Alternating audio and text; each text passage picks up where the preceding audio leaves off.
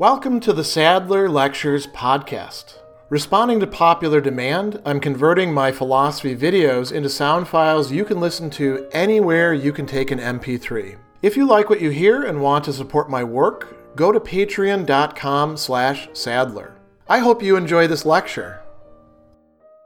Near the end of chapter two of On Liberty, John Stuart Mill is going to consider the application of his general principles, in, particular the harm principle, not just to whether freedom or liberty of expression ought to be allowed and, and why it ought to be allowed, but also the manner in which people are expressing things to each other. So he's moving from the that to the how, and he says that it's fit to take some notice of those who say that the free expression of all opinions should be permitted, so that's going along with his main idea, on condition that the manner be temperate and do not pass the bounds of fair discussion. So we have some old timey language there that requires a little bit of unpacking.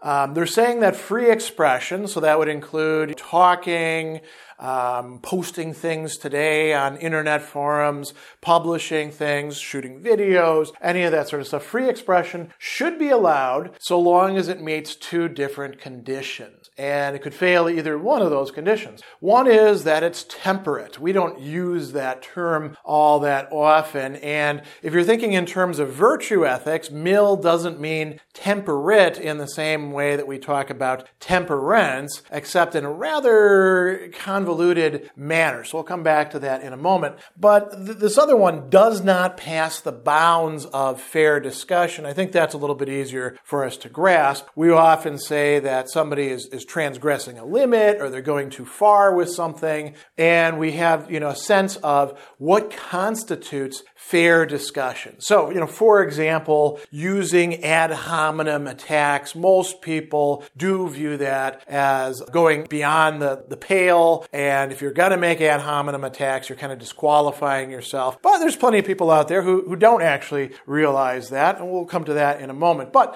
be that as it may, we, we can say that, look, there, there's some basic unwritten rules about what constitutes fair discussion, can't we? Or at least within certain circumstances, certain formats, we can say, well, this is the way that you, you should behave. So, coming back to the temperate thing, what is it to be temperate? It means that you're essentially being civil with the other person. You're not allowing yourself to get too worked up. You're not saying things in a strain of invective, or to use another word that he's going to use a little bit later, vituperation, all right? Which means saying that somebody else is vicious. So, free expression should be allowed uh, uh, so long as it meets those requirements. If it doesn't meet those requirements, then shut it down condemn it with the force of public opinion. If it's on some sort of media platform, get rid of it. Maybe the state can step in and, and regulate it. People can be hired and fired on these bases. All these sorts of, right? That would be what he's, he's talking about here. So Mill points out some problems with this, and these are not absolutely insurmountable, but they're certainly things that one would have to take account of if there's going to be some sort of control on this. First, he says there's a difficulty in saying where these actual limits are. Brought up the idea of unwritten rules. Unwritten rules are always difficult. Even written rules are subject to all sorts of reinterpretation. If you've ever had an argument with somebody over a board game about how exactly a rule is to be interpreted, what it applies to, you have a good sense of just imagine there weren't any written rules and everyone just kind of, you know, sensed what they are, now you'd have an even tougher time, wouldn't you? Now, in this case, Mill talks about making the test being offense to those whose opinion is attacked. And he says, this is not a good idea. Why not? He says, experience tells us that this offense is given whenever certain things happen whenever the attack is telling and powerful, so you, you actually drive it home quite well. Whenever there's an opponent who pushes them hard and who they find it difficult to answer, uh, this appears to that person, if he shows any strong feeling on the subject, an intemperate opponent, an opponent who's not fair, an opponent who is not playing by the rules, right? Who's being mean to them, who's saying the wrong thing, going where they shouldn't go, however we want to frame it. If we make whether somebody else takes offense to it, the main criterion, then we're going to have to rule out an awful lot of language, right? And, you know, we can also consider the fact that over time, some things that weren't considered to be offensive or at least weren't marked as being offensive by people then become offensive later on. There's changes in vocabulary that you can use. There's changes in the ways that you can talk to people. So Mill says this is really not going to work very well. And he says there's a bigger problem, though, as well. He says the principal offenses of the kind are such as it is mostly impossible, unless by accidental self betrayal, to bring home to conviction. The gravest of them is to argue sophistically. When we call somebody a sophist, that goes back to ancient Greece, where there were these people who called themselves sometimes sophists, sometimes just teachers of rhetoric, and went around teaching people how to make strong arguments, particularly in legal settings. But, you know, we can also talk about the court of public opinion here as well. And arguing sophistically means to argue in ways that, strictly speaking, aren't fair. So Mill gives you some examples suppressing facts or arguments, ignoring the good arguments that your opponents have, suppressing facts, ignoring them, saying that they're not true, saying we won't talk about that sort of thing. That's very common in arguments about controversial topics. He gives them some other examples of sophistical things, to misstate the elements of the case. Isn't that a great one? Or to misrepresent the opposite opinion, what we often call straw manning, right? Even steel manning can turn into straw manning. Steel manning is when you, you know, are supposed to make your opponent's case stronger, but there's ways of doing that which turn out to actually be straw manning as well when you misrepresent the, the person's argument, what it is that they're actually claiming. And we could go into that as a separate topic some other time. There's interesting strategies at work here. We can also talk about people who use true premises and generate a false inference from that, you know, a false narrative where parts of it are true, but it's the way that they're arranged that gives a false conclusion to it. So that's all sophistical, right? And Mill points out that many people who do, in fact, make false claims or false arguments or argue unfairly are doing so in good faith. They are not realizing that they are, are doing that. And he says, all of this, even to the most aggravated degree, is so continually done in perfect good faith by persons who are not considered, and in many other respects may not deserve to be considered ignorant or incompetent, that it's rarely possible to stamp the misrepresentation as morally culpable, and still less could law presume to interfere with this kind of controversial misconduct. So, calls for the law stepping in and keeping people from saying things that aren't true, except, you know, within certain circumstances, like not perjuring themselves in a court of law or you're not committing fraud, those, those sorts of things. Mill sees that as, as essentially a, a non starter. It's not going to, to work. He also considers another thing that's really quite important. He asks, okay, let's go into a little bit more detail about what is intemperate discussion. He says, invective, sarcasm, personality. That means attacks on persons, I believe, and the like. A little bit later on, he talks about polemic and stigmatizing those who hold the contrary opinion as bad and immoral people, calumny, vituperation, right? So these are all ways of talking about saying, saying bad things about people, talking trash about people. Right? That person is only taking that stand because they're a dirty communist, or they're a dirty capitalist, or they're a this and that, right? Whatever it's going to be.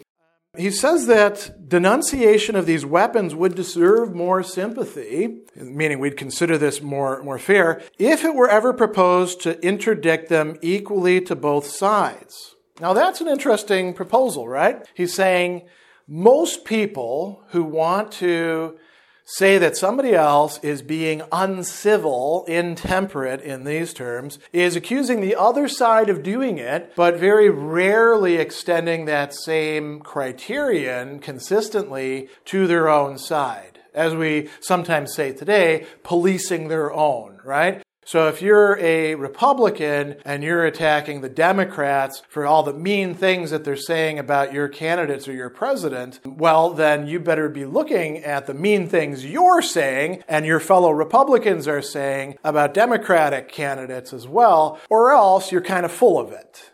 You're really just picking sides and you're, not criticizing in good faith. So he says that it's only desired to restrain the employment of them against the prevailing opinion. Against the unprevailing, they may not only be used without general disapproval, but will be likely to obtain for him who uses the praise of honest zeal and righteous indignation. And so, you know, Mill is not framing it in terms of political parties here. He's framing it in terms of what the prevailing opinion is, the current social assumptions, mores, and anything opposed to it. So, you know, if we take something that's that's quite controversial now, and I imagine will remain controversial into the future, you know, something like, say, polygamy. If we say polygamy is simply wrong and exploitative and it's bad for women and all of that, those are claims that we could make if we call people who are advocating for it a bunch of dirty wife swappers or something like that. That might be allowed to pass because it's in favor of the prevailing opinion, right? And what the prevailing opinion is going to vary from place to place to place. So in Mill's time, traditional religious belief was the prevailing opinion and disbelief or being a critic of religion was being uh, unorthodox. In today's framework, in many places, being a traditional religious believer might actually place you in the, the minority over here and other people will engage in invective against your religion or its representatives or its texts or its actions or its putative history or anything like that. And so Mill points out that this is a very common dynamic. People are not consistent in their application of this. And he says, whatever mischief arises from the use of this harsh language, it's greatest when it's employed against the comparatively defenseless. So we talk in comedy about punching down, for example, as opposed to punching up. Why is it okay to punch up but not to punch down? At least that's the prevailing opinion now. Uh, I don't think it was 50 years ago. Because there's a sense in which